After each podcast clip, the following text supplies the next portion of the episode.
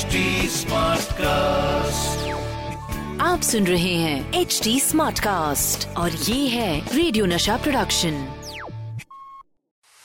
RJ अनमोल की अनमोल कहानिया।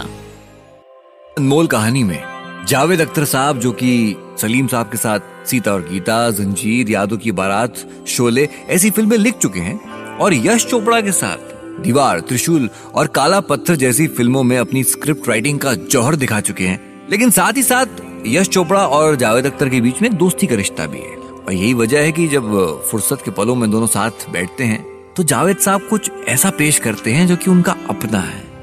हर किसी के सामने ज़ाहिर नहीं करते। लेकिन जहाँ तरफ़ प्रोफेशनली स्क्रिप्ट राइटर हैं तो वहीं शौकिया शेर शायरी भी करते हैं। उन्हें बड़े बड़े शायरों के शेर, नजबें जबानी याद हैं। और अक्सर बड़े शौक से सुनाते हैं। अच्छा ऐसा नहीं कि दूसरे शायरों की शायरी सुनाते हैं, अपने वालिद साहब की तरह खुद भी शायरी लिखते हैं। यारों की इन्हीं महफिलों के बीच में यश चोपड़ा आप जान चुके हैं कि स्क्रिप्ट राइटर तो गजब के हैं ही जावेद साहब लेकिन शायरी भी अच्छी करते हैं। और यही वजह है कि आज यश चोपड़ा साहब पहुँचे हैं जावेद अख्तर से मिलने।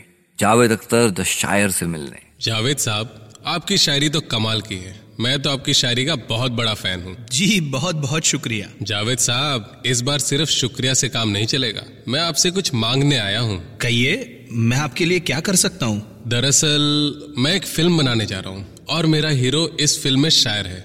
इसलिए मैं चाहता हूँ कि मेरी इस फ़िल्म के गाने आप लिखें। माफ़ कीजिए यश साहब पर मैं शायरी सिर्फ़ अपने लिए लिखता हूँ। फ़िल्म के लिए गाने लिखना मुझसे नहीं हो पाएगा।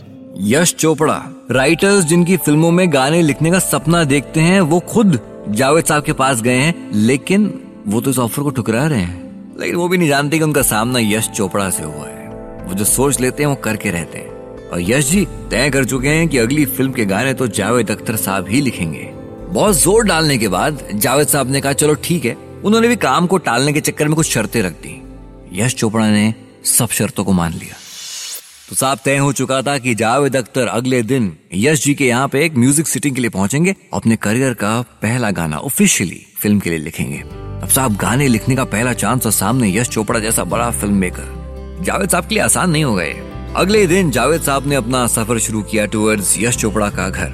अच्छा जावेद साहब थोड़े घबराए हुए हैं। भाई फ़िल्म के लिए गाना तो पहली बार लिखने वाले हैं ना। और यहाँ तो अपनी मर्ज़ी से नहीं, दूसरे की मर्ज़ी से लिखना है गाना। और वो भी किसी ट्यून पे बिठाते हुए। यश चोपड़ा के म्यूज़िक रूम में पहुँचते हैं। एक नई म्यूज़िक डायरेक्टर्स की जोड़ी पहले से मौजूद है। ये दोनों बड़े ही मंजे हुए म्यूजिशियंस हैं। एक तो संतूर के महारथी, शिव कुमार शर्मा जी, और दूसरे बांसुरी का सबसे बड़ा मुकाम रखने वाले हरि प्रसाद चौरसिया जी। यश चोपड़ा की अगली फ़िल्म में म्यूज़िक का जिम्मा शिव हरि की जोड़ी पे है। तो भाई, म्यूज़िक सिटिंग शुरू होती है और बिल्कुल वही हुआ जिसका डर था जावेद अख्तर को। शिव कुमार शर्मा जी ने हारमोनियम उठाया, एक ट्यून सुनाई और कहा कि अब आप इस पे लिख दीजिए, गाना आपके जिम्मे। जावेद साहब के पास कोई ऑप्शन नहीं है। खैर, वो इस ट्यून पे लिखना शुरू करते हैं, लेकिन इस ट्यून में एक स्विंग है, जो कि एक नए सॉन्ग राइटर जावेद साहब को परेशान कर रहा है। जावेद साहब, इसका सोल्यूशन ये निकालते हैं कि गाने का एक मुखड़ा तो सेम ट्यून पे लिखते हैं और फिर एक अपनी मर्ज़ी से उस स्विंग को हटा कर लिखते हैं। अब बगैर स्विंग वाले इस मुखड़े में वो गहराई है कि यश जी को बेहद पसंद आता है और उस गाने की ट्यून के साथ कॉम्प्रोमाइज करने के लिए भी राज़ी हो जाते हैं।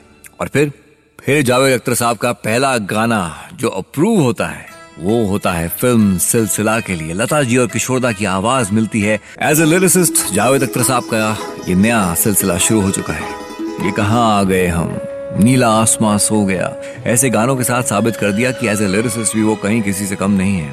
सिलसिला फ़िल्म की ही वजह से जावेद साहब को एक और फ़िल्म में गाने लिखने का ऑफ़र आया। अब देखिए, हर असिस्टेंट एक दिन खुद डायरेक्टर बनना तो चाहता ही है। यश जी की टीम में एक थर्ड असिस्टेंट है रमन कुमार। उन्होंने एक फ़िल्म लिखी है और अब वो फ़िल्म को डायरेक्ट करने का सपना देख रहे हैं। जब फ़िल्म के म्यूज़िक की बात आई तो रमन जी ने एक नए म्यूज़िक डायरेक्टर, कुलदीप सिंह का नाम सामने रखा। तो जहाँ एक तरफ़ म्यूज़िक का जिम्मा गया कुलदीप सिंह के पास, गाने को लिखा जावेद अख्तर साहब ने। अच्छा यहाँ बड़ी खास बात हुई। एक नए म्यूज़िक डायरेक्टर कुलदीप सिंह ने जावेद साहब के सामने अपनी ट्यून पर लिखने की कोई शर्त ही नहीं रखी। उन्होंने फ्री हैंड दिया। आप जो चाहिए लिखिए। मैं उस लिखी हुई चीज़ पे धुन बनाऊँगा। पर साहब नए नए लिरिसिस्ट बने जावेद अख्तर साहब का शायद गाने लिखने का मूड नहीं बन पा रहा है। वो लगातार रमन जी को टाले जा रहे हैं। और इस तरह से गाने के बनने में डिले हो रहा है। जावेद साहब रमन जी को बार बार ये कह के टाल देते हैं कि आज गाना ज़रूर लिखूँगा।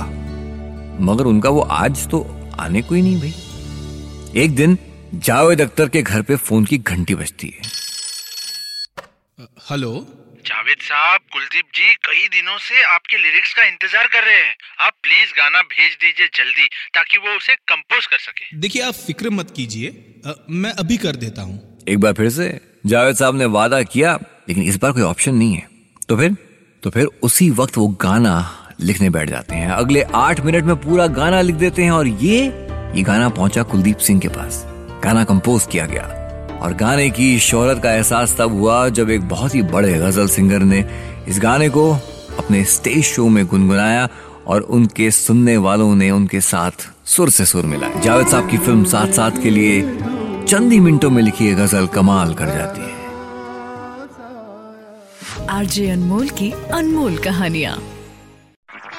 आप सुन रहे हैं एच डी स्मार्ट कास्ट और ये था रेडियो नशा प्रोडक्शन। H smart Smartcast.